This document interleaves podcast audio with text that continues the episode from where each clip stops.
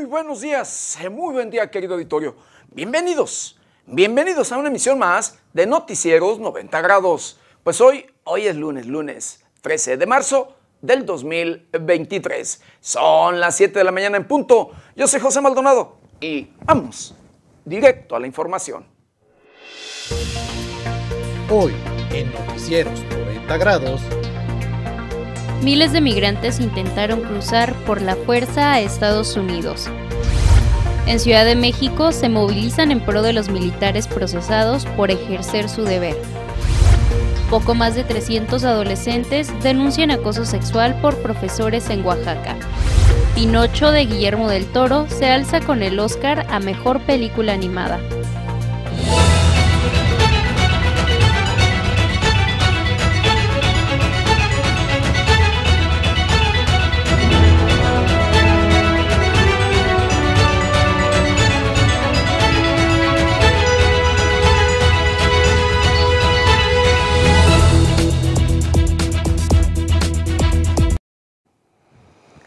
Cada vez, cada vez más tensa la situación en el tema de la intervención de los Estados Unidos en nuestro país, con el supuesto pretexto de querer combatir a los grupos delincuenciales. Cada vez, cada vez más, los eh, congresistas de los Estados Unidos insisten en querer aprobar que los Estados Unidos y el gobierno de los Estados Unidos pues ingrese y pueda eh, atacar, combatir a los grupos delincuenciales. Un tema que preocupa, por supuesto, a el gobierno de México y debe preocupar a todos los mexicanos, porque el intervenir, el ingresar a México eh, en sí es, por supuesto, violar la soberanía de nuestro país y que, por supuesto, comenzarán, como lo han hecho en otros países, con ese argumento de querer combatir eh, el crimen, pero los intereses luego son otros. Y por supuesto que no se debe permitir jamás jamás la intervención de los, de, en este caso, las Fuerzas Armadas de ninguna, de ninguna parte del mundo a México. Ni siquiera, eh, de verdad, del FBI o de la DEA, eh, de ningún grupo. De, si acaso, eh, colaboración en el tema de información para ubicar. Y claro, que México haga lo propio, que el gobierno mexicano de verdad se ponga a trabajar en ese tema y que combata a los grupos delincuenciales. Porque a mí me queda claro, y siempre lo he dicho, que el gobierno de México puede, que el gobierno de México cuenta con toda la infraestructura, tanto humana eh, como tecnológica, para combatir a los grupos delincuenciales. Jamás los grupos criminales que operan en México, jamás las células que existen y que hay en, diferentes, en los diferentes rincones de nuestro país, que ya está invadido todo, todo el país, jamás van a superar, ¿sí? por supuesto, a la infraestructura, van a superar nunca el aparato de gobierno, y en este caso, le vuelvo a repetir, de las Fuerzas Armadas de nuestro país. Pero se necesita poner mano dura, se necesita comprometerse y cumplir, se necesita por supuesto, claro, eh, hacer lo que les corresponde a los mexicanos o nos corresponde en todos, en todos los sentidos. ¿Cuál es el principal cáncer que se tiene que combatir? Es la corrupción. Claro, la corrupción es el principal problema en México para que exista la inseguridad, para que existan los grupos criminales. La corrupción es el principal problema que tenemos para que los grupos delincuenciales se empoderen, como lo, como lo están en estos momentos en México, de verdad. Y esto porque tanto políticos como autoridades, funcionarios de los diferentes niveles, son aliados de los grupos delincuenciales. Y esto porque hacen compromisos desde tiempos electorales cuando, por supuesto, tienen aspiraciones en ocupar un puesto de elección popular. Así como usted lo escucha. Y esto porque los grupos delincuenciales financian las campañas, financian a estos políticos en tiempos electorales y desde allí se hacen los compromisos. Los grupos criminales tienen sus representantes en los gobiernos de los diferentes niveles, de verdad, ocupan puestos como luego obras, eh, seguridad, por citar algunos. Así como usted lo escucha. Y claro, estos, los grupos delincuenciales, llevan a cabo las prácticas delictivas que usted conoce y que se llevan a cabo día a día, como son las extorsiones, los secuestros, el despojo de su patrimonio, sí, entre otros delitos. Y claro, esto deja muchísimas, pero muchísimas ganancias a los grupos criminales. Estas prácticas delictivas incluso les dejan más ganancias que la venta de drogas, el tráfico o trasiego de drogas, que ahora, el día de hoy, se les complica más para llevar a cabo estas prácticas que en el pasado. Así, así como lo escucha usted querido auditorio.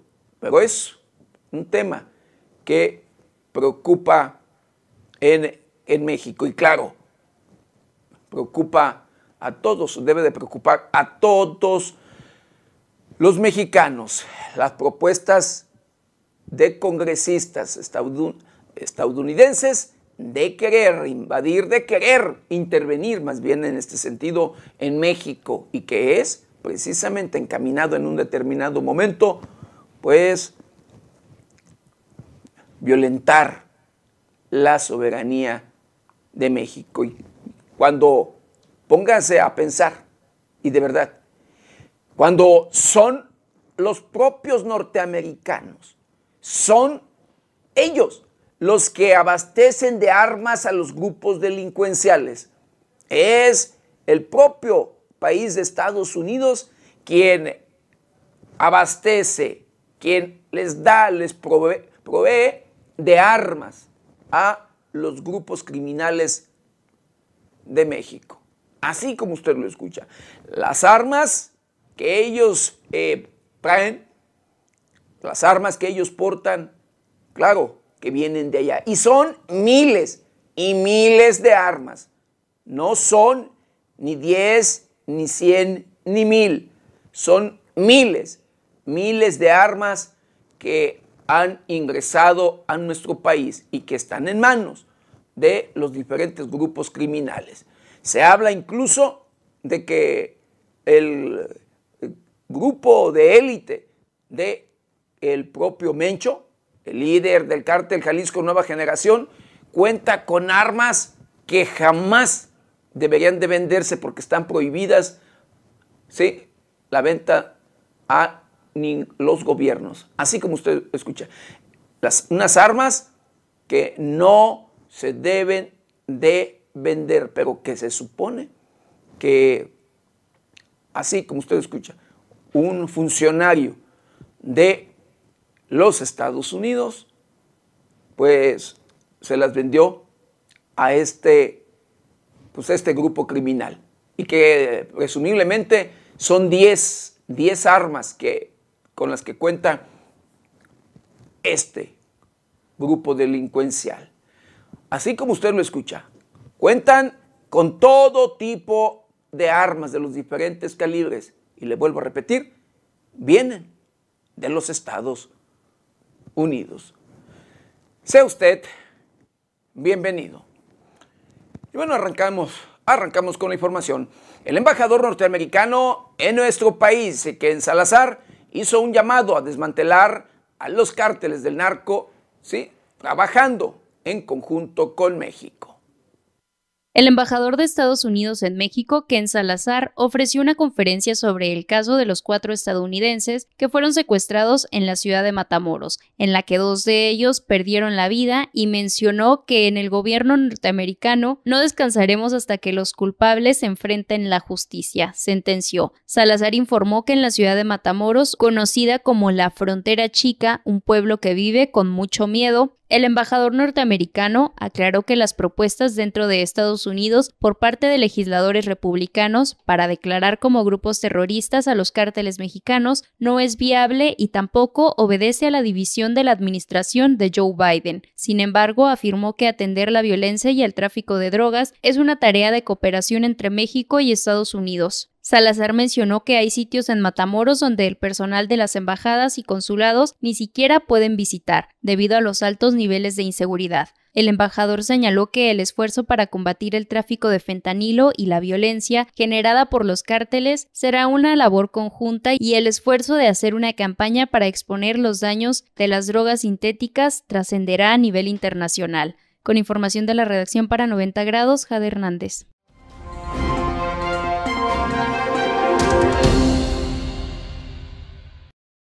Bueno, en la Ciudad de México, capital de nuestro país, se movilizan en pro de los militares procesados por ejercer su deber se realizó una manifestación en pro de los militares detenidos por presuntos delitos cuando ejecutaban su labor. La protesta partió desde el Ángel de la Independencia hasta el Zócalo con la consigna Soldado, amigo, el pueblo está contigo. Un subteniente del ejército demandó el respeto a los derechos humanos de los militares. Además, criticó la postura del presidente López Obrador por no velar por los intereses de los miembros de la Secretaría de la Defensa Nacional. Tú eres el comandante supremo de las Fuerzas Armadas, deberías velar por los intereses del pueblo. El ejército mexicano y no lo estás haciendo. No puede decir que esto se llama objeción de conciencia. Los preparas para la guerra, pero los cruzas de brazos, aseveró el subteniente. Asimismo, familiares de militares se manifestaron en las principales calles de Pachuca Hidalgo. Los manifestantes enfatizaron que las leyes protegen más a los delincuentes que a los soldados, pues recordaron que varios civiles ligados al crimen organizado han agredido a sus parientes. La marcha fue encabezada por autoridades locales y estatales sin que hubiera incidente alguno. Con la información de la redacción, para 90 grados, Sergio Reinel.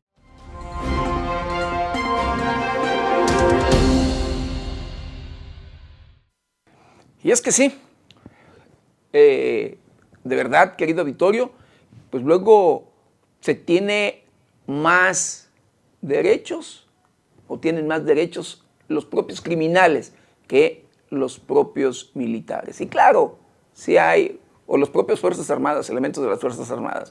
Por supuesto que sí hay luego eh, excesos en las diferentes corporaciones policíacas, pero cuando se trata de combatir la delincuencia, créame que luego eh, hemos visto que hay más derechos para los delincuentes. Y así así difícilmente, difícilmente se va a poder combatir a la delincuencia organizada. El, eh, que, pues estas políticas de las cuales, desde mi muy personal punto de vista, yo no estoy de acuerdo, el de abrazos y no balazos. No les permiten, y, les, y de verdad platicando con generales eh, de la Secretaría de la Defensa Nacional y de la propia Guardia Nacional, pues dicen, no les permiten actuar. Están en los lugares de la delincuencia, saben y ven por allí pasear a los objetivos criminales, pero no les permiten actuar de verdad. Platicado con ellos, incluso molestos en muchas de las ocasiones porque, pues, Dicen que desde que los sacaron a las calles para hacer funciones de seguridad pública, el ejército pues cada vez ha sido pues más y más pues valga eh, luego dejado a su suerte porque los han agredido en todos los sentidos y era una de las fuerzas armadas más respetadas de nuestro país, lo que hoy se ha perdido. Pero bueno, la Secretaría de Marina y de la Defensa Nacional aseguran cuatro narcolaboratorios de metafetaminas eh, y destruyen plantíos de amapola en Sinaloa. Elementos de la Secretaría de Marina y la Secretaría de la Defensa Nacional localizaron cuatro laboratorios de droga sintética en Culiacán. En total, fueron encontradas 7 toneladas de metanfetamina, tres plantíos de amapola con una superficie de 3.5 hectáreas. Los cuatro laboratorios fueron ubicados en los poblados de Sanalona y Amatán, donde fueron encontrados 15 reactores, 32 condensadores y 20 quemadores. Asimismo, fueron localizados una tonelada de cristal en proceso de secado y 9.7 toneladas en proceso proceso de cocimiento. Las tres hectáreas de amapola fueron destruidas con apoyo de elementos de la Guardia Nacional y Policía Estatal. Con la información de la redacción, para 90 grados, Sergio Reinel.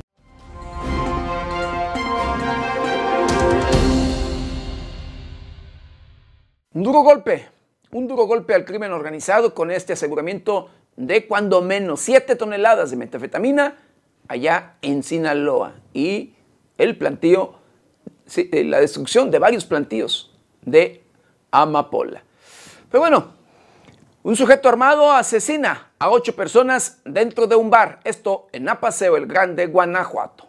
Gritos, terror y el correr de los asistentes del bar El Estado en la comunidad La Labor fue lo que desató fuertes descargas de arma de grueso calibre de un comando armado que dejó de manera preliminar ocho muertes y seis heridos, algunos de gravedad. Esto en Apaseo el Grande, en Guanajuato. Varias corporaciones de cuerpos de emergencia se presentaron a un costado de la carretera panamericana en la zona del Trébol de los Apaseos, donde atendieron a varias personas, cuatro hombres y tres mujeres sin vida, además de siete más heridas. Sin embargo, en un centro médico murió otra, quedando seis, las cuales reciben atención médica. La mecánica del atentado será determinada por agentes de investigación criminal y peritos, quienes realizan el trabajo correspondiente en la escena crítica para comenzar la carpeta protocolaria. Con información de la redacción, para 90 grados, Sergio Reinel.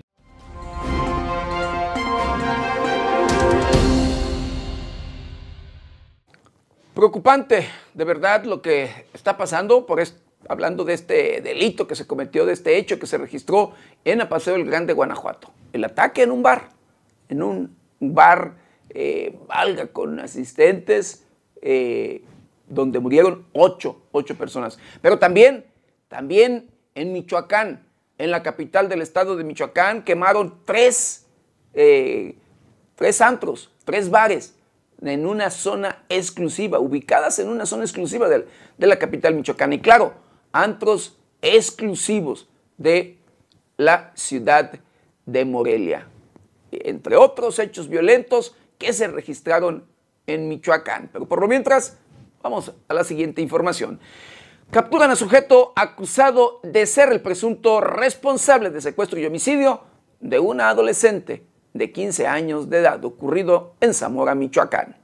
Eric N., quien sería el presunto responsable de la comisión del secuestro y homicidio de un adolescente de 15 años, hechos ocurridos en la ciudad de Zamora, Michoacán, fue detenido en la víspera por personal de la Fiscalía General del Estado. Sobre el particular, se informó que con base en las investigaciones se logró establecer que el pasado 31 de diciembre la víctima salió de su domicilio, ubicado en esa ciudad, a bordo de una motocicleta y posteriormente sus padres fueron contactados por el presunto responsable y un cómplice, quienes exigieron la entrega de un importante cantidad de dinero y la factura del vehículo en el que se trasladaba el adolescente. El dinero y los documentos fueron entregados. Sin embargo, al día siguiente, la víctima fue localizada sin vida en la colonia Revolución en el marco de la estrategia Fuerza de Tarea para la Cumplimentación de Órdenes de Aprehensión, con apoyo de la Guardia Nacional, Eric N. fue detenido. El investigado será presentado ante el órgano jurisdiccional a efecto de que sea resuelta su situación legal. Con la información de Gustavo Ruiz para 90 grados, Sergio Reinel.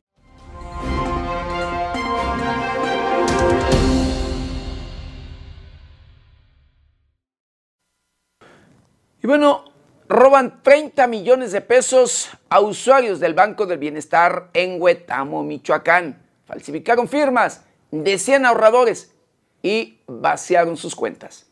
Alrededor de 100 usuarios del Banco del Bienestar, instalado en el municipio de Huetamo, en Michoacán, fueron estafados y de sus cuentas robados alrededor de 30 millones de pesos sin que alguna autoridad haya intervenido para resolver la situación. Las cuentas pertenecen a usuarios de Huetamo, Michoacán y Cirándaro en Guerrero, quienes tenían más de un año ahorrando en el Banco del Bienestar, especialmente dinero de remesas que les llegan de sus familiares en los Estados Unidos. Se estima que el monto de lo robado ronda los 30 millones de pesos de alrededor de 100 cuentas, especialmente de adultos mayores. Las reclamaciones solo permitieron la recuperación de entre 15 mil a 20 mil pesos de cuentas donde antes había 100 mil. Se estima que en cada cuenta había entre 50 mil a 250 mil pesos. Con la información de la redacción, para 90 grados, Sergio Reinel.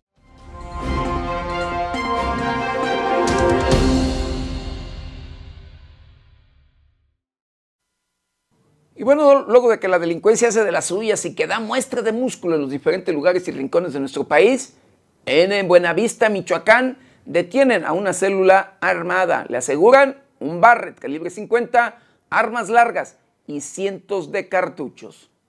Policías estatales y soldados de la Secretaría de la Defensa Nacional detuvieron a cinco sujetos que conformaban una célula armada, a quienes les aseguraron rifles de hueso calibre, armas largas, municiones y droga en el municipio de Buenavista, Michoacán.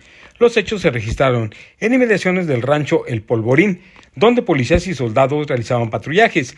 Ahí se percataron de la presencia de cinco hombres sospechosos a bordo de una camioneta, por lo que procedieron a efectuarles una revisión.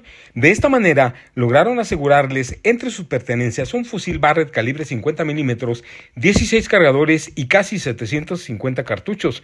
Asimismo, el vehículo que tripulaban contaba con reporte de robo. Finalmente, los detenidos y los asegurados fueron puestos a disposición de la autoridad correspondiente, informó 90 grados.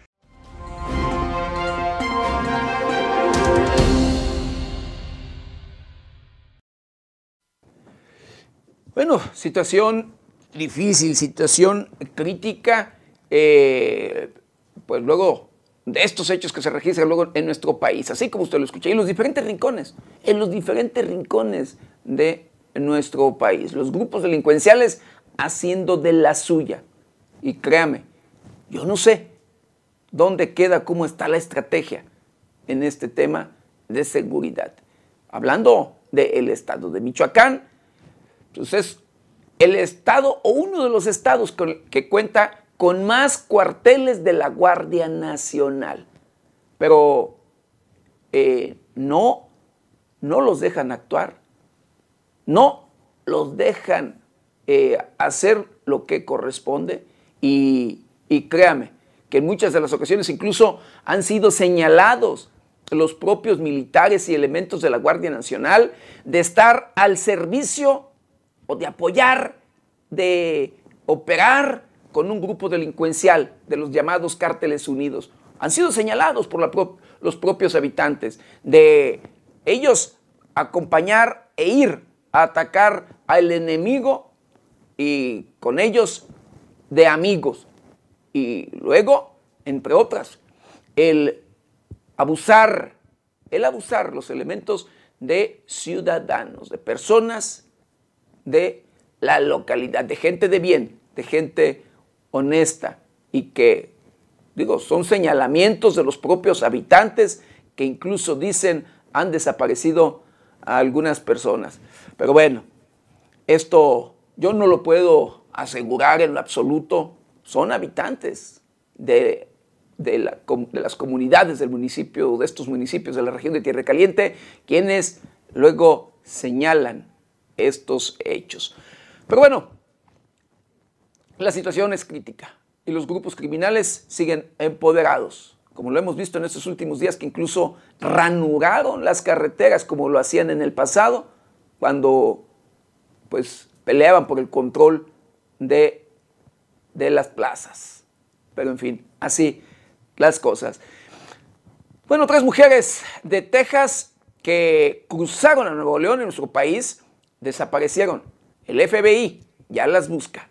Tras el secuestro en la ciudad de Matamoros, en el estado de Tamaulipas, ocurrido el pasado 3 de marzo, autoridades de Estados Unidos alertaron que ahora tres mujeres de Texas que cruzaron al estado de Nuevo León están desaparecidas.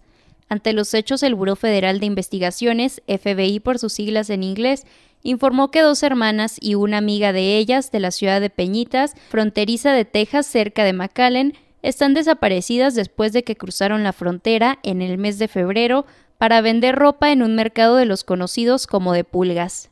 El jefe de la policía dijo que sus familias han estado en contacto con autoridades mexicanas y que están investigando su desaparición. Las mujeres fueron identificadas como Maritza Trinidad Pérez Ríos, de 47 años, Marina Pérez Ríos, de 48, Dora Alicia Cervantes Sáenz, de 53 años. Por su parte, la Oficina de Aduanas y Protección Fronteriza de Estados Unidos detalló que las tres mujeres cruzaron a México el viernes 24 de febrero cerca de Río Grande, en Texas. Agregó que el esposo de una de las mujeres habló con ella por teléfono mientras viajaban por México y que denunciaron su desaparición cuando no pudo comunicarse con ellas después. Las mujeres desaparecidas de Texas viajaban en una Chevy Silverado color verde con dirección a un mercado de pulgas que se localiza en la ciudad de Montemorelos, en Nuevo León, a tres horas de la frontera. Con información de la redacción para 90 grados, Jade Hernández.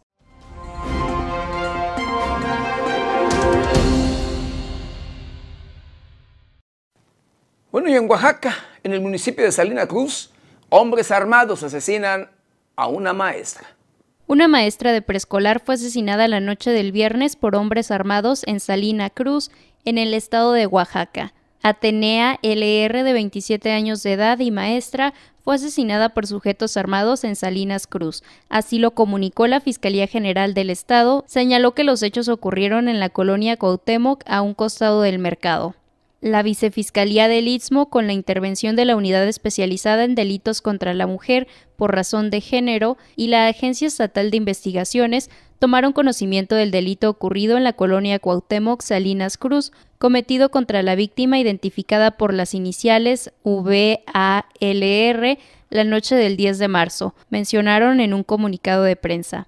De acuerdo con las investigaciones iniciales, la víctima fue privada de la vida por hombres armados mientras abordaba su camioneta que se encontraba estacionada en un lavado de autos. Ante ello, la Fiscalía General del Estado de Oaxaca acudió con un equipo de atención multidisciplinaria para realizar las indagatorias correspondientes, puntualizaron. Con información de la redacción para 90 grados, Jade Hernández.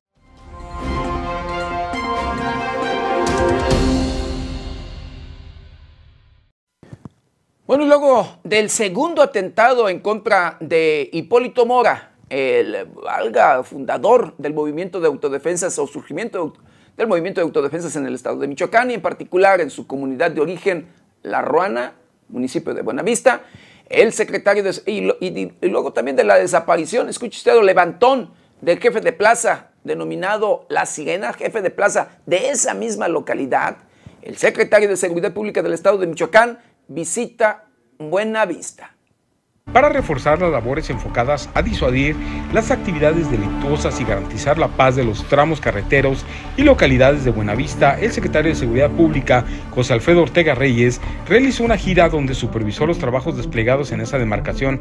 El viernes, sujetos armados destrozaron la carretera a Patzingán Aguililla a la altura de Buenavista y quemaron una camioneta. Esto en respuesta al asesinato de cuatro escoltas del jefe de Plaza de los Viagras en Buenavista, Eladio Cisneros Meneras, alias el Sirena, quien habría sido privado de la libertad en ese ataque.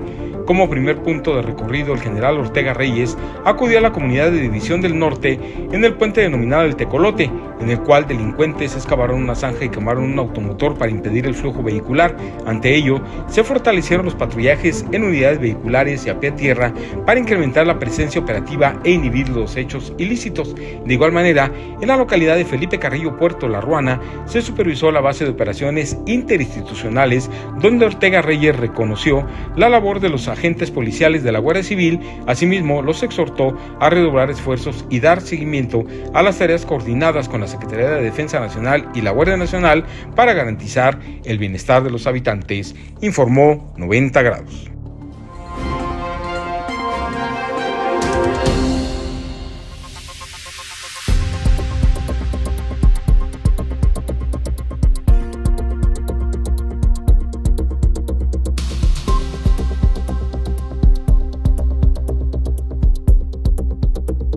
Rafael Marín Mollinedo, encargado del corredor multimodal interoceánico, confirmó que el cruce de mercancía a través del Istmo de Tehuantepec, vía férrea, estará listo en abril del 2023 y para diciembre de ese mismo año se enlazará desde Coatzacoalcos hasta Palenque, es decir, con el tren Maya.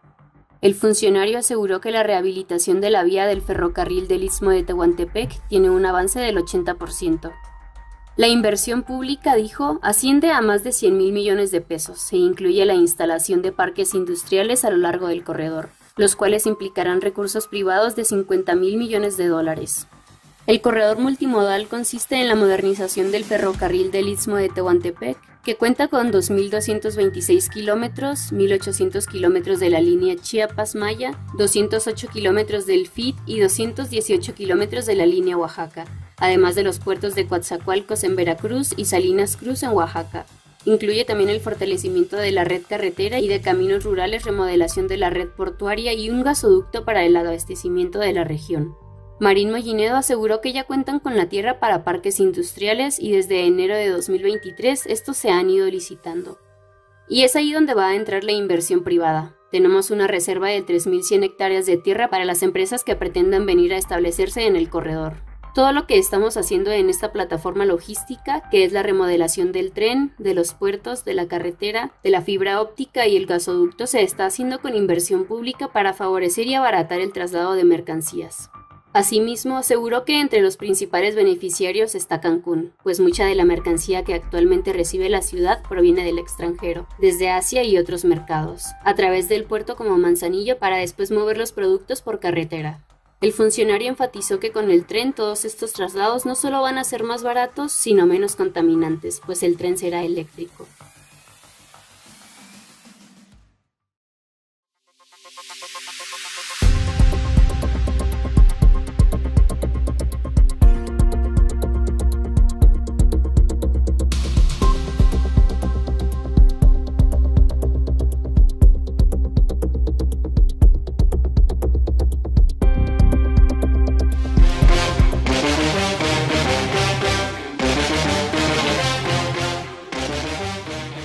Intentan cruzar el puente internacional del Paso por la fuerza. Nicaragua plantea una suspensión de relaciones diplomáticas con el Vaticano. Ocho migrantes muertos en California por naufragio de un bote. Miles de personas se manifiestan en Madrid, España, contra el aborto. Detienen en Irán a más de 100 sospechosos por envenenamientos a niñas. Guillermo Lazo, presidente de Ecuador, da positivo a COVID-19.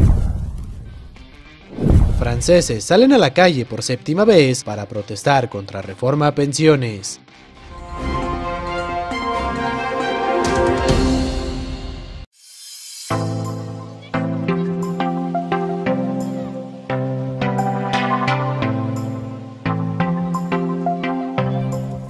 Día como hoy 13 de marzo, pero del año de 1325, al terminar su peregrinación, los mexicanos inician la construcción de lo que sería la Gran Tenochtitlán.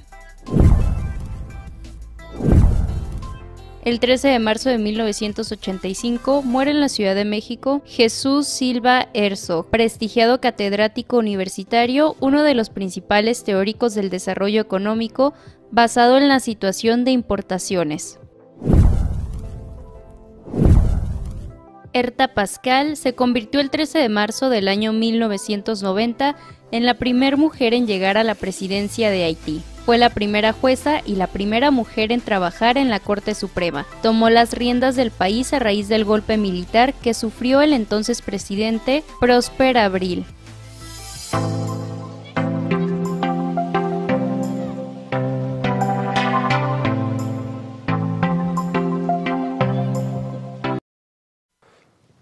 Y bueno, pues en eh, Michoacán se vivió una jornada violenta estos, pues este fin de semana.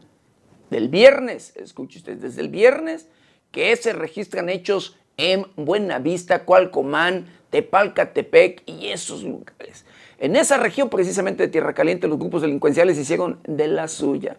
Bloquearon carreteras, entre otros, las dañaron, las ranuraron las dañaron con maquinaria pesada, como son los trascabos. Así como usted lo escucha. Los grupos armados salieron de nueva cuenta a las calles y dieron una muestra de músculo. Y claro, dijeron, aquí estamos, no nos hemos ido. Eso no es cierto de que ya no existimos. Así como usted lo escucha y los vimos y se vieron por allí haciendo de las suyas enfrentamientos de un lado para otro. Pero, y todo luego de el supuesto levantón a el líder delincuencial que operaba o que tenía el control en allí en La Ruana, municipio de Buenavista, en Michoacán. Pero bueno, además de ello, eh, luego de estos hechos violentos, pues también en la capital michoacana, la madrugada del sábado, eh, quemaron, sí, el crimen organizado, hombres armados, encapuchados, llegaron hasta tres antros de los más exclusivos de la capital del estado de Michoacán y por supuesto ubicados en una de las zonas más exclusivas de Morelia. Llegaron y rociaron gasolina en, los lugares, en los tres antros y los quemaron, así como usted lo escucha. Quemaron tres antros, uno de ellos vertical, otro mint y el otro loop, tres, tres eh, bares, le vuelvo a repetir, exclusivos de la capital michoacana. Un fin de semana violento, pero acompáñame a ver este tema de la quema de antros. Considerado bar más exclusivo de la capital del estado, Bar Vertical, fue incendiado presuntamente de manera intencional. Este sábado, bomberos luchan contra el fuego. Al respecto se informó que fue alrededor de las 5.30 de la mañana de este sábado que autoridades policíacas y servicios de emergencia fueron alertados de que en el referido antro ubicado en la avenida Juan Pablo II se estaba incendiando. Al sitio acudieron elementos de la Policía Morelia, Guardia Civil, Fiscalía General de Justicia, Guardia Nacional, así como el Cuerpo de Bomberos Municipales y Estatales, estos últimos quienes se abocaron a sofocar el fuego. Es de mencionar que los primeros reportes de las autoridades indican que el incendio fue provocado de manera intencional. Se dice que sujetos armados y encapuchados arribaron al lugar rociando gasolina, para posteriormente arrojar bombas incendiarias contra el establecimiento, situación que ya es investigada por la Fiscalía General del Estado de Michoacán.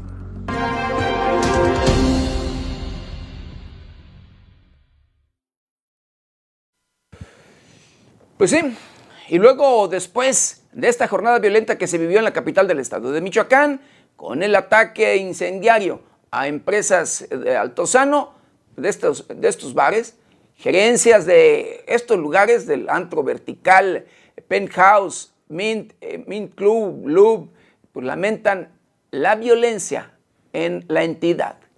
Luego de que tres bares de la capital michoacana fueran incendiados por grupos armados, los centros nocturnos Vertical Penthouse y Min emitieron a través de sus redes sociales su postura. El bar Vertical señala que estarán colaborando con las autoridades en las investigaciones y en la espera de que se logre dar con los responsables. Por su parte, desde la gerencia del Mint Club, informaron que cerrarán las puertas del establecimiento ante la inseguridad que se vive en Michoacán y la cual calificaron como inaceptable. Ante los incendios provocados, la Policía Municipal de Morelia reforzó sus operativos de seguridad en diversos puntos de la capital michoacana, informó para 90 grados Amanda Bautista Rodríguez.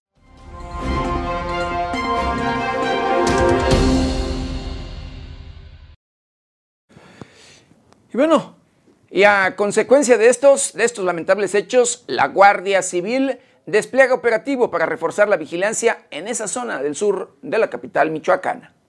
El personal de la Guardia Civil refuerza las labores operativas en la capital michoacana con el objetivo de garantizar la seguridad de la población y proteger su patrimonio, esto en coordinación con la Fiscalía General del Estado. Este despliegue de seguridad arrancó la tarde del sábado. La movilización contempla el reforzamiento de la vigilancia en las zonas comerciales de bancos, bares y principalmente donde hay mayor afluencia, la zona sur y norte de la capital del estado. De igual manera, habrá recorridos por las diversas colonias consideradas como focos rojos y se harán inspecciones aleatorias para evitar la presencia de personas armadas o que transporten objetos ilícitos. La Secretaría de Seguridad Pública refrenda su compromiso de trabajo interinstitucional en áreas de proteger el bienestar de la sociedad michoacana y pone al servicio de la población las líneas de emergencia 911 y 089 para la denuncia anónima de cualquier conducta delincuencial que afecte a la ciudadanía, informó 90 grados.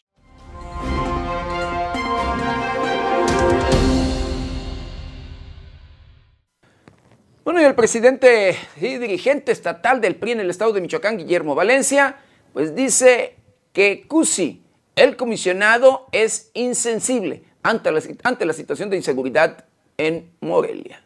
El dirigente estatal del PRI, Guillermo Valencia Reyes, cuestionó que mientras Morelia vive inseguridad y quema de bares, el comisionado se ponga a tomarse fotos y publicar fotos con Eduardo Verastegui, quien visitó Morelia. En una publicación en redes sociales, el comisionado señala en breve mensaje mientras posa en una foto con el actor y activista Provida, sentido de misión, justo cerca del mediodía de el sábado. En la imagen se observa al alcalde Alfonso Martínez Alcázar y al actor, mientras el líder del PRI le cuestiona que ante la inseguridad se ponga a publicar imágenes de este tipo. ¡Qué barbaridad! Te acaban de incendiar bares en tus narices y te pones a publicar esto. Al menos ya sabes todo lo que está pasando en Morelia. No, señor Cusi, no tiene sentido de tu misión. Peor aún, eres insensible. Le recrimina el líder tricolor en Michoacán. Este sábado tres bares fueron incendiados en Altozano en Morelia. El bar Min anunció su cierre por la inseguridad que se vive en el estado. A su vez, la Comisión Estatal de Derechos Humanos, a través de la Visitaduría de Morelia, aperturó queja de oficio por violencia al derecho a la seguridad jurídica, consistente en omisión de los servidores públicos encargados de hacer valer la ley. Con información de la redacción para 90 grados, Jade Hernández.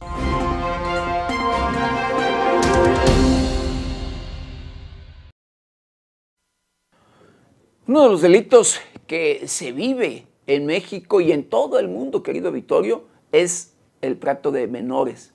¿sí? La trata de menores, así como usted lo escucha.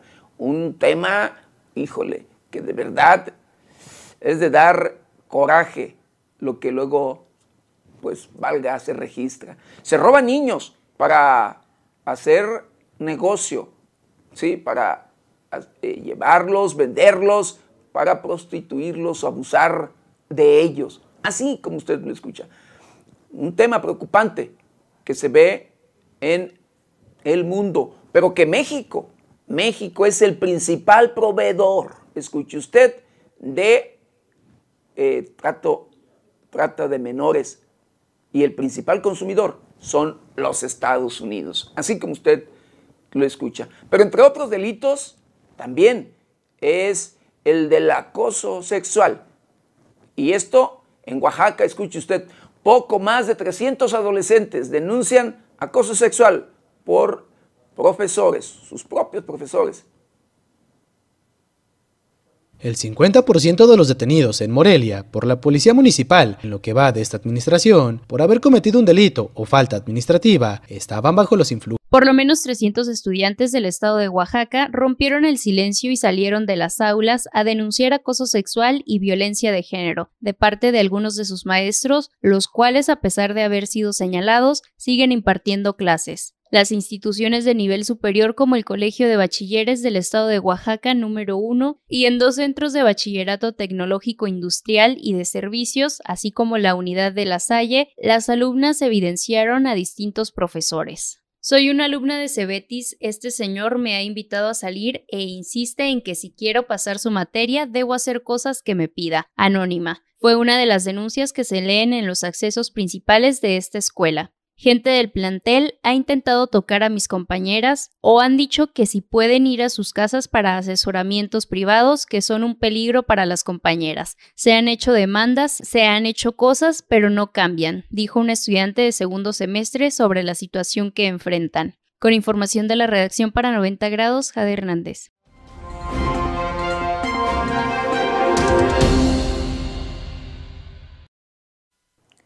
Uno de los problemas que enfrenta México y que también se viven en otras partes del mundo es la escasez de agua potable. Problemas serios también que se viven en la actualidad. Pero el envío de agua potable hacia la capital del país será reducida por temporada de sequías. La jefa de gobierno de la Ciudad de México, Claudia Sheinbaum, informó en conferencia de prensa que la Ciudad de México recibirá menor cantidad de agua potable derivado de la temporada de sequía que apremia en el sistema Cutzamala. Sheinbaum Pardo informó que el caudal del sistema bajó a 8.2 metros cúbicos por segundo. Ante ello, comunicó que se trabajará para dar prioridad a las pipas de agua públicas para asegurar el abasto y reparto gratuito en las alcaldías de la entidad.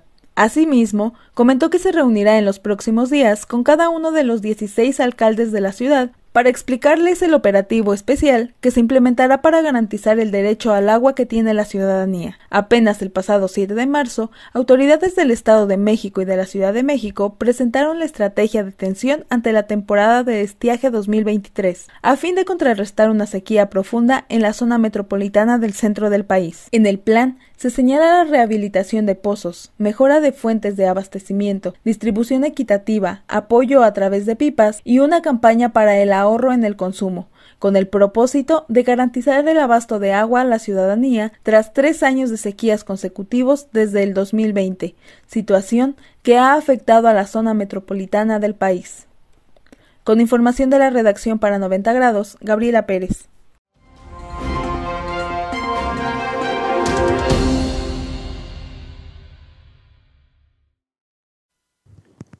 Bueno, y el senador Ricardo Monreal dice no confiar en encuesta de Morena para candidatura presidencial del 2024. El senador morenista Ricardo Monreal dijo no confiar en la encuesta de su partido de cara a la elección del candidato a la presidencia del 2024, en un mitin donde presentó su llamado Proyecto de Reconciliación. Monreal Ávila aprovechó la situación para hacer un llamado a Morena de realizar tres encuestas principales y dos espejo, para evitar complicaciones electorales. No, no confío en la encuesta de Morena, lo he dicho abiertamente. No tengo por qué ahora cambiar de opinión. En la encuesta de Morena no confiaría, no me sometería a una encuesta que haga Morena, mencionó el coordinador de la bancada de senadores morenistas. Asimismo, Ricardo Monreal señaló que no tiene grupos de poder detrás de él y será la gente la que decida quién debe ser el candidato a la presidencia cuando termine el mandato de Andrés Manuel López Obrador. No tengo grupos económicos que me respalden ni estructura del gobierno que financie ni la quiero sentenció. Con información de la redacción para 90 grados, Gabriela Pérez.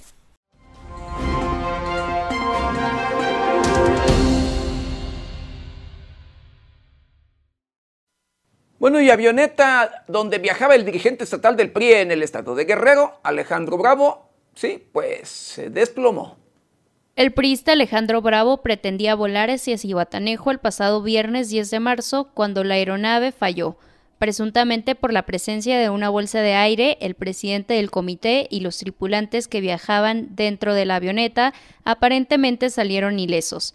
También el exalcalde de Cihuatanejo y Petatlán se reportó en Cutzamala, donde acompañaba a la alcaldesa Rosita Jaimes de Arce y algunos amigos de la Tierra Caliente para celebrar el inicio de la Feria del Gallo. Aproximadamente a las 7 de la noche, Alejandro Bravo dio un mensaje por la red social Twitter diciendo acudimos al inicio de la Feria del Gallo que se realiza en el municipio de la Tierra Caliente. Lamentablemente, al regreso para continuar con mi agenda de trabajo, la avioneta en la que viajaríamos despistó, sin mayor consecuencia. En redes sociales se puede observar la fotografía de la aeronave, aunque no se puede ver evidencia de destrucción, fuego o humo. La avioneta se encuentra fuera de la pista, rodeada por pastizal seco. Se trata de una avioneta de color blanco y azul D55 con la matrícula XBNNXB. Con información de la redacción para 90 grados, Jade Hernández.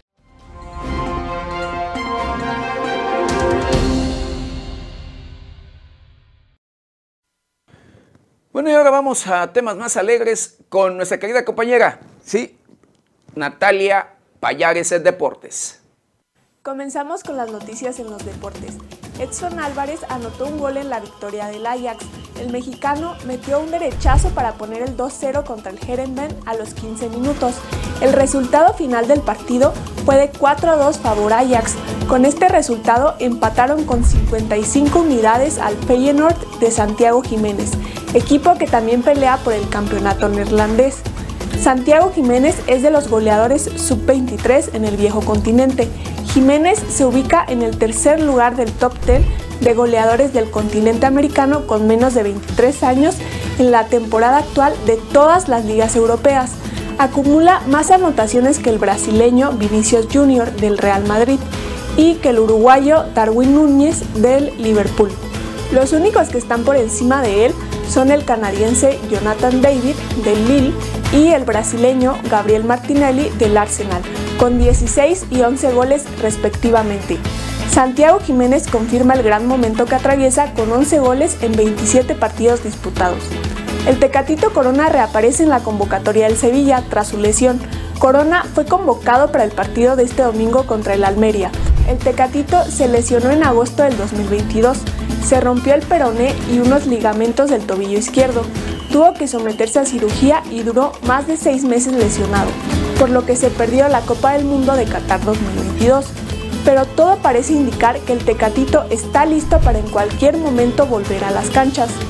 El michoacano Luis Malagón debuta con victoria con el América.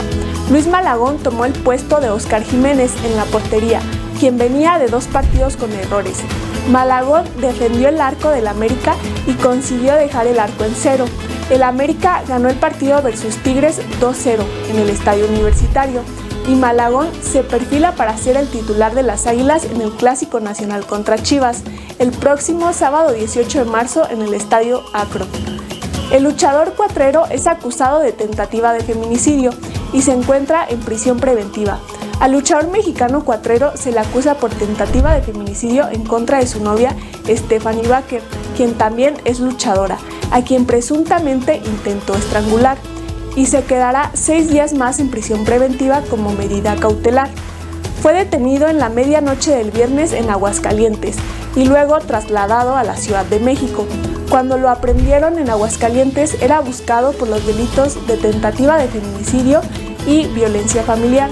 Estos están previstos y sancionados en el Código Penal de la Ciudad de México. Se encuentra en el reclusorio oriente de la Ciudad de México y se le concedieron seis días más porque su defensa pidió una duplicidad de términos para poder acumular más pruebas. Seguirá su proceso en prisión hasta su próxima audiencia del 16 de marzo. Desde el pasado 6 de marzo, la empresa de lucha libre AAA reconoció los señalamientos en contra de Cuatrero y dijo en un comunicado, Rechazamos todas las expresiones de violencia de género. Es por eso que nos encontramos consternados por la grave denuncia que se hizo contra el luchador Cuatrero. Hasta aquí la información en los deportes.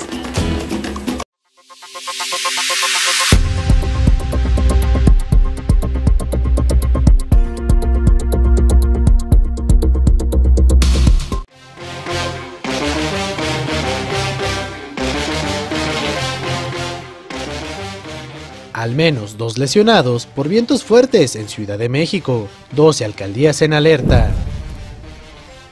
Consejo Estudiantil exige respeto a la autonomía de la Universidad Nacional Autónoma de México. Incendio consume casa en Sonora, murieron cuatro niños y una mujer. Inicia horario estacional en cinco estados fronterizos. López Obrador lamenta la muerte del excepcional actor Ignacio López Tarso. Marchan en Ciudad de México y varias ciudades por militares encarcelados. Masacre en bar de Guanajuato deja ocho muertos.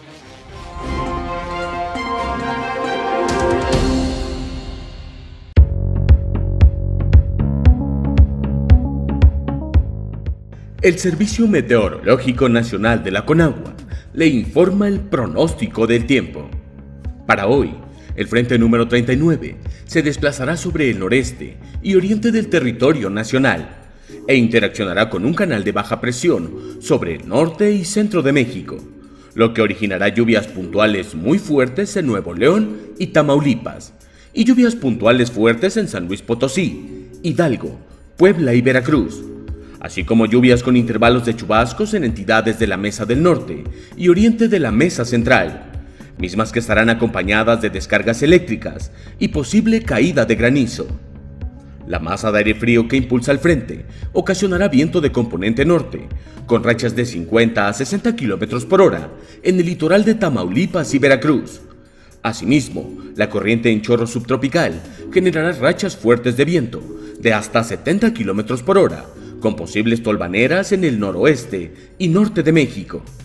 Por otra parte, el ingreso de humedad del Océano Pacífico, Golfo de México y Mar Caribe originará lluvias puntuales fuertes en Oaxaca y Chiapas, intervalos de chubascos acompañados de descargas eléctricas en el occidente, centro, sur y sureste del país, incluido el Valle de México, y lluvias aisladas en la península de Yucatán. Finalmente, continuará el ambiente vespertino cálido a caluroso sobre la mayor parte de la República Mexicana, con temperaturas máximas muy calurosas, superiores a 40 grados Celsius, en zonas de Veracruz, Oaxaca, Campeche y Yucatán.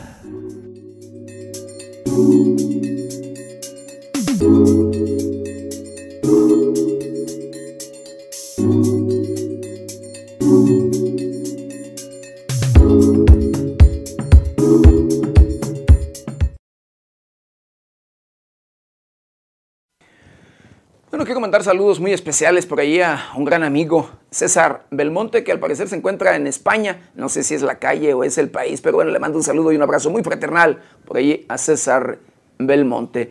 Y bueno, continuando, continuando con la información, con la publicación del segundo paquete de reformas, todo el plan B entró en vigor y con ello también la batalla jurídica para defender nuestra democracia. Así lo dice el presidente consejero del Instituto Nacional Electoral, Lorenzo Córdoba Montoya. Hola, ¿qué tal? Con la publicación del segundo paquete de reformas a cuatro leyes electorales el pasado 2 de marzo, todo el así llamado Plan B entró en vigor. Con ello, también entró en su fase decisiva la batalla jurídica para defender ante los tribunales de la República nuestra democracia y el orden constitucional que esas reformas legales violan abiertamente. Los cinco pilares de nuestro sistema electoral democrático son la autonomía e independencia de las autoridades electorales, el Servicio Profesional Electoral Nacional, la estructura permanente del INE en todo el país, la integridad de nuestro padrón electoral y las condiciones de equidad en la competencia que impiden que los gobiernos y los funcionarios públicos intervengan en las campañas electorales. Todos ellos son principios establecidos y protegidos por la Constitución y estos han sido vulnerados por el conjunto de reformas electorales que la mayoría oficialista de las cámaras del Congreso de la Unión impuso sin respetar las reglas básicas del proceso legislativo. Ante la entrada en vigor de estas leyes, el pasado jueves 9 de marzo, el INE interpuso una segunda demanda de controversia constitucional ante la Suprema Corte de Justicia de la Nación con lo cual el instituto no solo defiende su autonomía, sino el Estado democrático de derecho establecido en la Carta Magna, en contra de la constelación de violaciones constitucionales que cerca de 200 artículos de esas leyes implican a 26 imposiciones de la Constitución.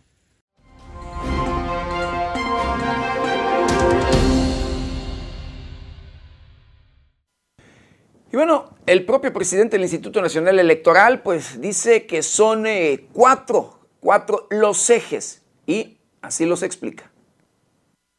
Los ejes de esa controversia son cuatro. Primero, la violación al debido proceso legislativo cometidas por la Cámara de Diputados y por el Senado en la aprobación de esta reforma. Segundo, la vulneración de la autonomía y de la independencia del INE por parte de los poderes legislativo y ejecutivo. Tercero, la vulneración de las condiciones de la equidad en la competencia política que nos ha permitido hasta ahora tener elecciones libres y auténticas. Y cuarto, la grave afectación de los derechos laborales del personal del INE, tanto del Servicio Profesional Electoral como de la rama administrativa, que esta reforma supone. Por otra parte, esta semana que concluye, una jueza de distrito le otorgó al secretario ejecutivo del INE, Edmundo Jacobo Molina, un funcionario probo, honesto y comprometido, al que el sistema electoral y la democracia le deben mucho, una suspensión definitiva en contra del cese que le impuso indebidamente la reforma y por lo tanto ordena su reinstalación. Con ello, estos cambios legales, arbitrarios, antidemocráticos e inconstitucionales del Plan B sufrieron su primer revés jurídico. El primero, estoy seguro, de muchos que vendrán en la batalla por reinstaurar el orden democrático y constitucional en nuestro país. Por eso, involúcrate, infórmate y participa, porque con tu INE, con nuestro INE, contamos todas, contamos todos.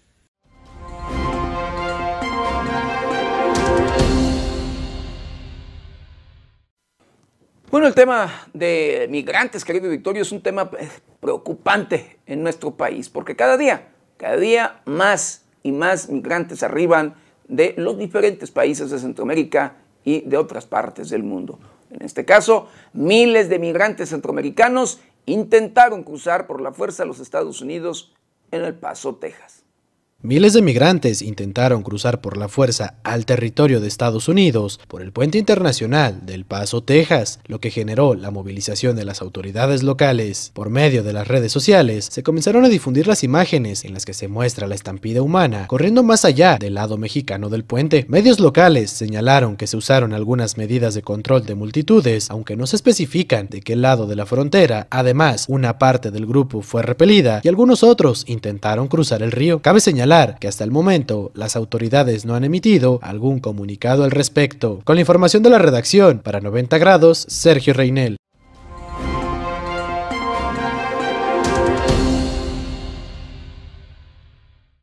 Bueno, y el Instituto Mexicano del Seguro Social asegura que la Cartilla Nacional de Salud puede reimprimirse. Pueden reimprimir la carátula en caso, en caso de extravío, sin necesidad de acudir a su unidad de, de medicina familiar. Ahora los derechohabientes del Instituto Mexicano del Seguro Social podrán reimprimir su cartilla de salud, sobre todo en caso de extravío, sin necesidad de acudir a la unidad de medicina familiar correspondiente. Sin embargo, se recomienda que se tenga gran cuidado del documento, ya que contiene datos personales. Este documento identifica y distingue a cada persona, por eso los datos deben estar correctos y actualizados. Precisamente, por eso se pone en puerta dicha opción. A comparación de otros trámites, este es sencillo, pues el usuario debe contar con número de seguridad social, la CURP, y que esté dado de alta en su unidad médico familiar. O sea que, tanto pensionados, asegurados, beneficiarios, hijos y cónyuges pueden realizar dicho trámite. Para llevar a cabo la reimpresión de la cartilla, es necesario entrar a servicios digitales del Instituto Mexicano del Seguro Social. Con la información de la redacción, para 90 grados, Sergio Reinel.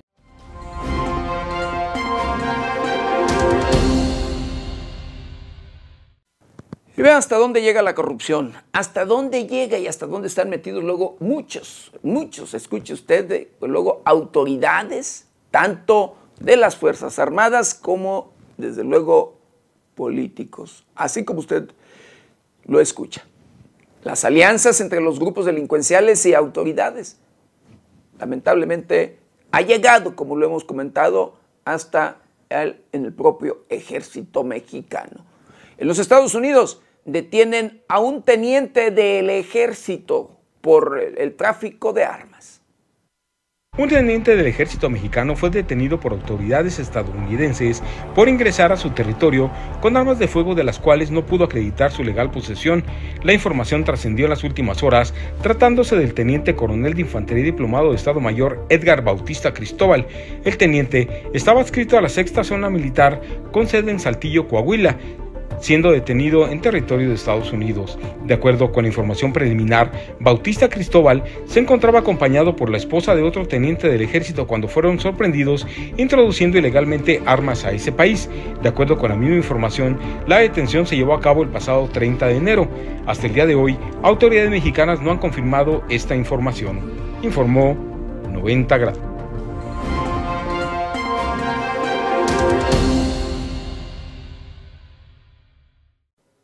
Así las cosas, triste y lamentablemente, pero bueno, una realidad. Y una riña de menores deja una lesionada por arma blanca. Una menor de 15 años resultó herida por arma blanca luego de protagonizar un altercado con otra adolescente con quien tenía problemas previos. Fue en la comunidad de La Colgada, en el municipio de Pinal de Ámoles, en donde la menor al salir de su domicilio fue interceptada por la otra persona. Comenzaron a pelear y posteriormente la agredió con un arma blanca para posteriormente retirarse. Como pudo regresó a su domicilio en donde le pidió ayuda a su mamá, quien de inmediato la trasladó al Hospital General de Jalpan, en donde se encuentra bajo observación. Elementos policiales tomaron conocimiento, así como de la Fiscalía General del Estado, para posteriormente realizar las investigaciones correspondientes con ambas menores. Con información de la redacción para 90 grados, Jade Hernández.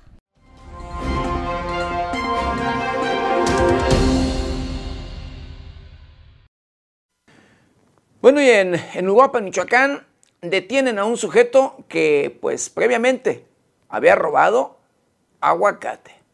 En posesión de varios costales de aguacate, presuntamente robados, fue detenido un sujeto en el municipio de Uruapan por elementos de la Guardia Civil. Sobre el particular se informó que los guardias civiles llevaban a cabo patrullajes de vigilancia y prevención del delito por calles de esta municipalidad cuando en un momento determinado recibieron una llamada de emergencia en la que se alertaba sobre la presencia de un individuo sustrayendo aguacates de una huerta. Con base en lo anterior, de inmediato los agentes de la ley emprendieron un dispositivo de seguridad en la zona y visualizaron al hombre a bordo de una camioneta de carga, marca International, por lo que le marcaron el alto y le solicitaron una revisión. Tras las acciones, le fueron localizados tres costales con la citada fruta, de la cual no pudo acreditar su propiedad, por lo que procedieron a su aseguramiento y puesto a disposición ante la autoridad correspondiente. Con la información de Gustavo Ruiz, para 90 grados, Sergio Reinel.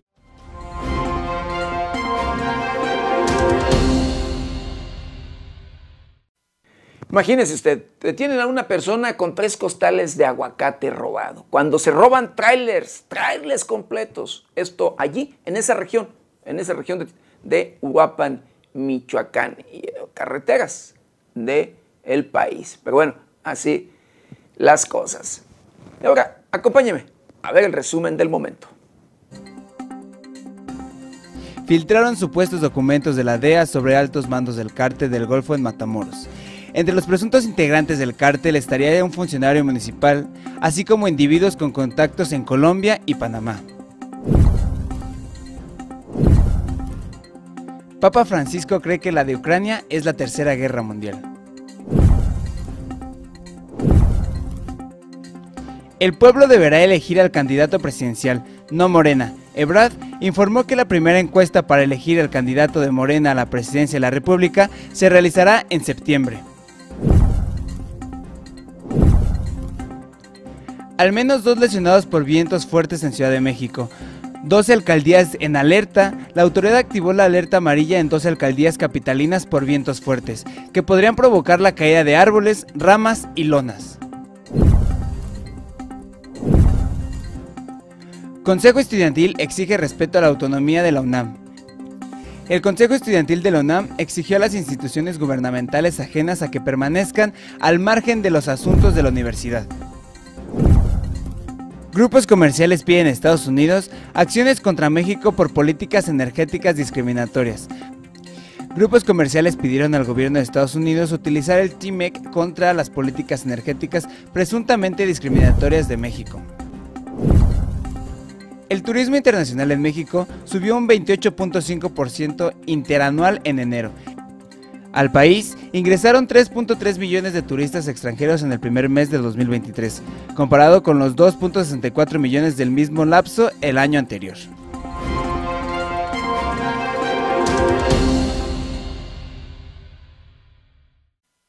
Bueno, el reconocido actor mexicano Ignacio López Tarso, que dejó su memoria en las películas mexicanas, películas de verdad que incluso le dieron la vuelta al mundo, eh, pues Lamentablemente murió este sábado 11 de marzo en la Ciudad de México a la edad de 98 años de edad. Pero bueno, este fin de semana se llevó a cabo eh, la entrega de los Óscares y en ese lugar, allí, ni siquiera se le hizo una, una mención.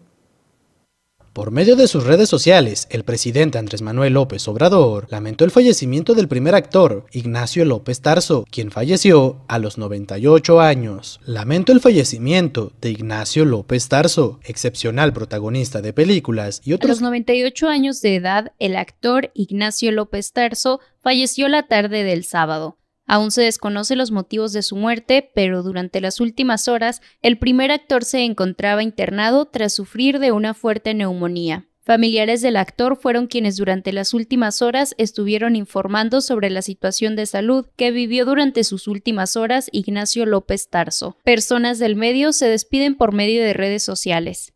Con información de la redacción para 90 grados, Jade Hernández.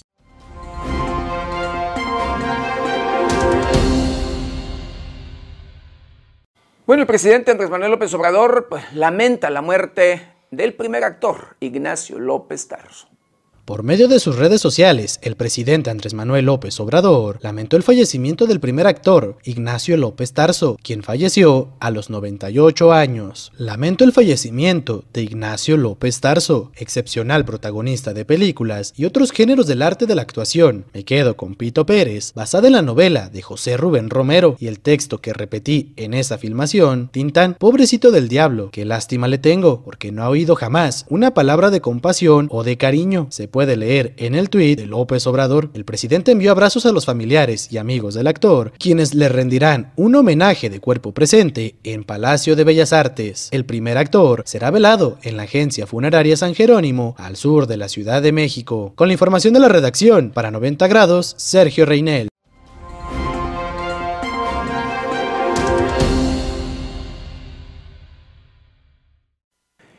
Bueno, el ayuntamiento, autoridades del ayuntamiento de Pátzcuaro, Michoacán, violentan, escuche usted, los derechos tanto de habitantes como de los propios periodistas, de los propios comunicadores, para, sí, dar o hacer uso, uso de un derecho constitucional, el del periodista de informar y el del ciudadano de ser informado, así como usted lo escucha. En este ayuntamiento, en el municipio del municipio de Pátzcuaro, Michoacán, donde en las últimas fechas, eh, escuche usted, se han registrado de manera preocupante pues el incremento de robos de vehículos, así como de asesinatos constantemente, incluso recientemente se llevó a cabo un asesinato en pleno centro, pleno centro, en la plaza principal de Pátzcuaro, Michoacán. Y por supuesto, los secuestros imparables, imparables los secuestros de pleno centro también de este de este municipio de Pátzcuaro, Michoacán. Las autoridades de Pátzcuaro, lejos de hacer algo por este tema de seguridad, cuando es un municipio turístico, uno de los más, de los más turísticos del país y que tiene, sí, eh, que llega a tener, pues luego abarrotadas diferentes fechas del el año, principalmente en noviembre, en noviembre con Noche de Muertos. Pues bueno, en este caso, eh, una reportera denuncia, sí, que autoridades de Pátzcuaro le niegan la entrada a una rueda de prensa que habían convocado para dar a conocer la construcción de un nuevo mercado, así como usted lo escucha. Autoridades del ayuntamiento del municipio de Pátzcuaro en Michoacán niegan el paso a periodista local. Esto luego de que convocaran a una rueda de prensa para informar sobre el proyecto del nuevo mercado. Por medio de redes sociales difundieron una grabación realizada por la periodista patzcuarense Salud Martínez, en donde captó el momento en el que intentaba ingresar a la rueda de prensa convocada por las mismas autoridades para informar sobre el proyecto del nuevo mercado.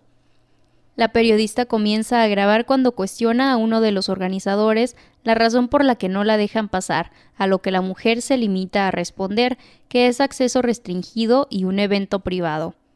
¿A quién? ¿Por qué? ¿Por qué? ¿Por qué me. Al momento de intentar ingresar al salón, un hombre le impide la entrada argumentando de la misma manera que es un evento privado, por lo que la comunicadora patzcuarense pregunta por qué otros medios de comunicación sí están entrando. ¿Por qué no? No, pues es un evento privado. ¿Privado de quién? ¿Y por qué se están entrando los medios de comunicación? Finalmente, en el video se muestra el momento en el que el encargado de la rueda de prensa entra al lugar y se cierra la puerta. Eh, ¿Y por qué si están entrando los medios de comunicación? ¿Por qué están entrando los medios de comunicación y yo no?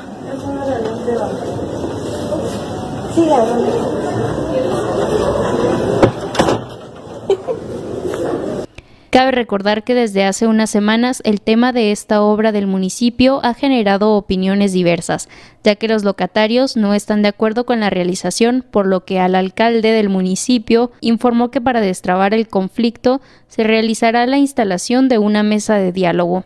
Con información de la redacción para 90 grados, Jade Hernández.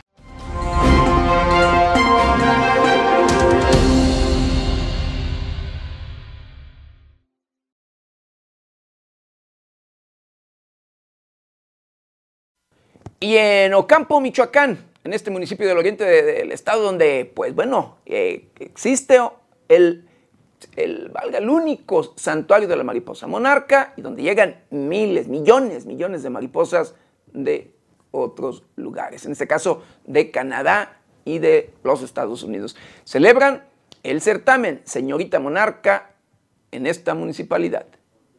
El gobierno municipal de Ocampo que encabeza Amado Gómez González, en continuidad de las actividades que se están realizando por el 30 Festival de la Mariposa Monarca, celebró el certamen de la Miss Monarca 2023. El referido evento constó de dos etapas, donde en una primera instancia se presentaron a las jóvenes el pasado 4 de marzo del 2023, se dieron a conocer y de dónde eran originarias. Continuando con la siguiente etapa, el 11 de marzo del 2023 se realizó una pasarela con vestidos de noche donde las señoritas dieron un discurso a los asistentes del lugar, quienes gritaban de entusiasmo apoyando a su favorita. Al final del certamen acudió la diputada Gloria Tapia, quien fue la encargada de anunciar a las ganadoras, donde quedó como segunda princesa Metzi con 175 puntos, la primera princesa es Joana, que obtuvo 181 puntos y fue declarada como reina monarca con 187 puntos, así como señorita redes sociales Carla Medrano. Aunado a esto, el presidente municipal entregó su respectiva premiación a las jóvenes ganadoras. Cabe mencionar que desde el año 1993 se realiza este certamen en el municipio que alberga millones de mariposas monarcas, visitadas por miles de turistas, tanto nacionales como internacionales.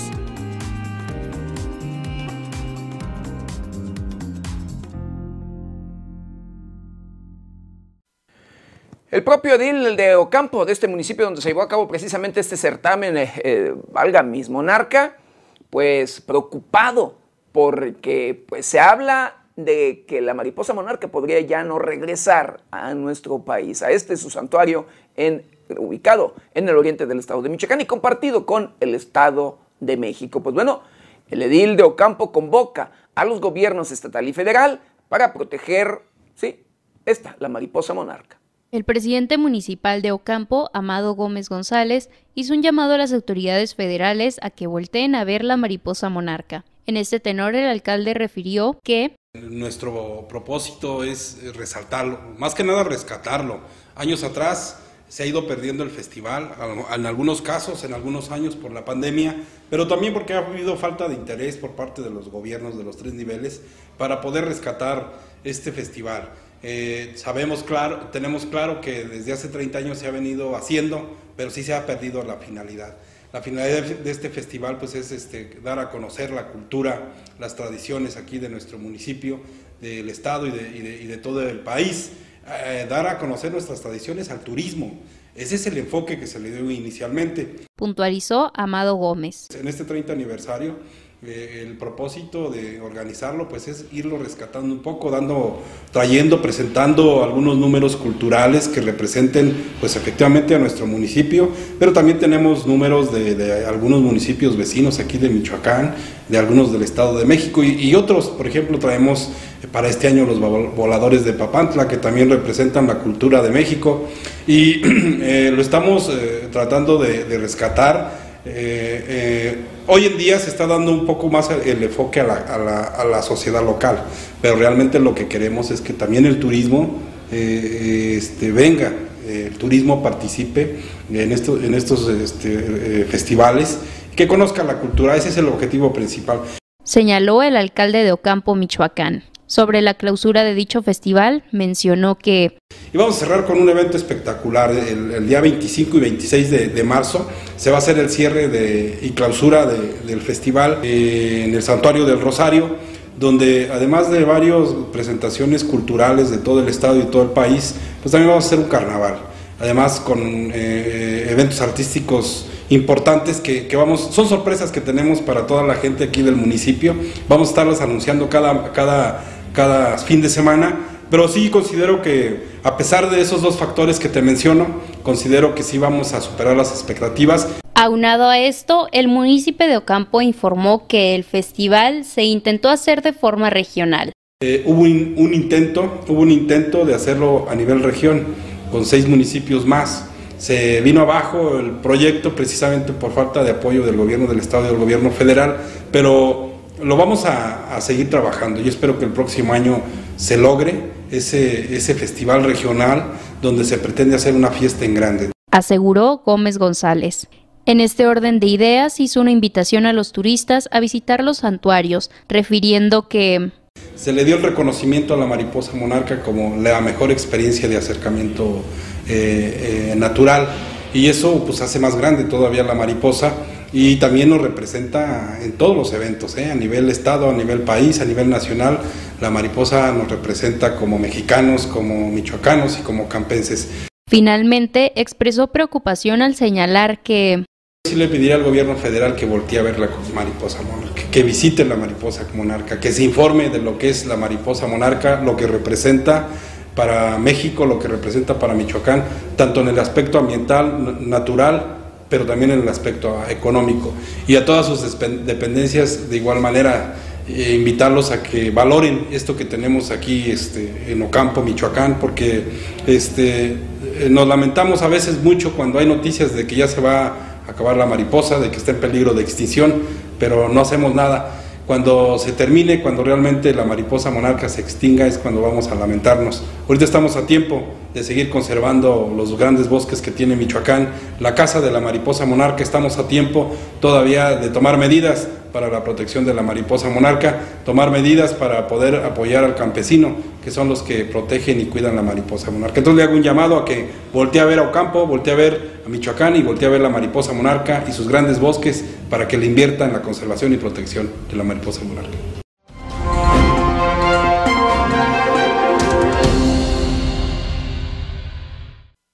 Bueno, le quiero mandar saludos muy especiales a la licenciada María de Jesús Ramírez Ramírez. Un saludo muy especial. Que tenga, igual como todos ustedes, querido Victorio, un feliz y exitoso inicio de semana. Y bueno, ya para concluir, como era de esperarse, Guillermo del Toro ganó el Oscar al mejor, a la mejor película animada con Pinocho. El filme Pinocho del director mexicano Guillermo del Toro, obtuvo el Oscar en la categoría de Mejor Película de Animación en la 95 edición de los premios de la Academia de Hollywood. Ante el reconocimiento, el director mexicano se mostró conmovido y emocionado por obtener el prestigioso galardón. La animación es cine. La animación no es un cadete y la animación está lista para dar el siguiente paso. Ya estamos para ello. Ayúdenos a mantener la animación en la conversación, indicó el cineasta tras recibir su Oscar. Asimismo, el director azteca agradeció a Netflix, plataforma en la que se estrenó la cinta, y dedicó el premio conseguido a su esposa, sus hijos y a sus fallecidos padres. Cabe destacar que Pinocho es una coproducción entre Estados Unidos, México y Francia, y está basada en el cuento clásico de Carlo Collodi, pero ambientada en el contexto de la Segunda Guerra Mundial. El premio de la Academia de Hollywood no es el único reconocimiento que ha obtenido la cinta, ya que el filme dirigido por Del Toro obtuvo el reconocimiento como mejor película animada también en los Globos de Oro, los Critics' Choice Awards, los Emmy Awards y los BAFTA, además de otros premios conquistados. El Oscar obtenido por Guillermo es el tercero de su carrera, después de que, en 2018, el cineasta nacional obtuviera dos estatuillas por su película La forma del agua. Con información de la redacción para 90 grados, Gabriela Pérez.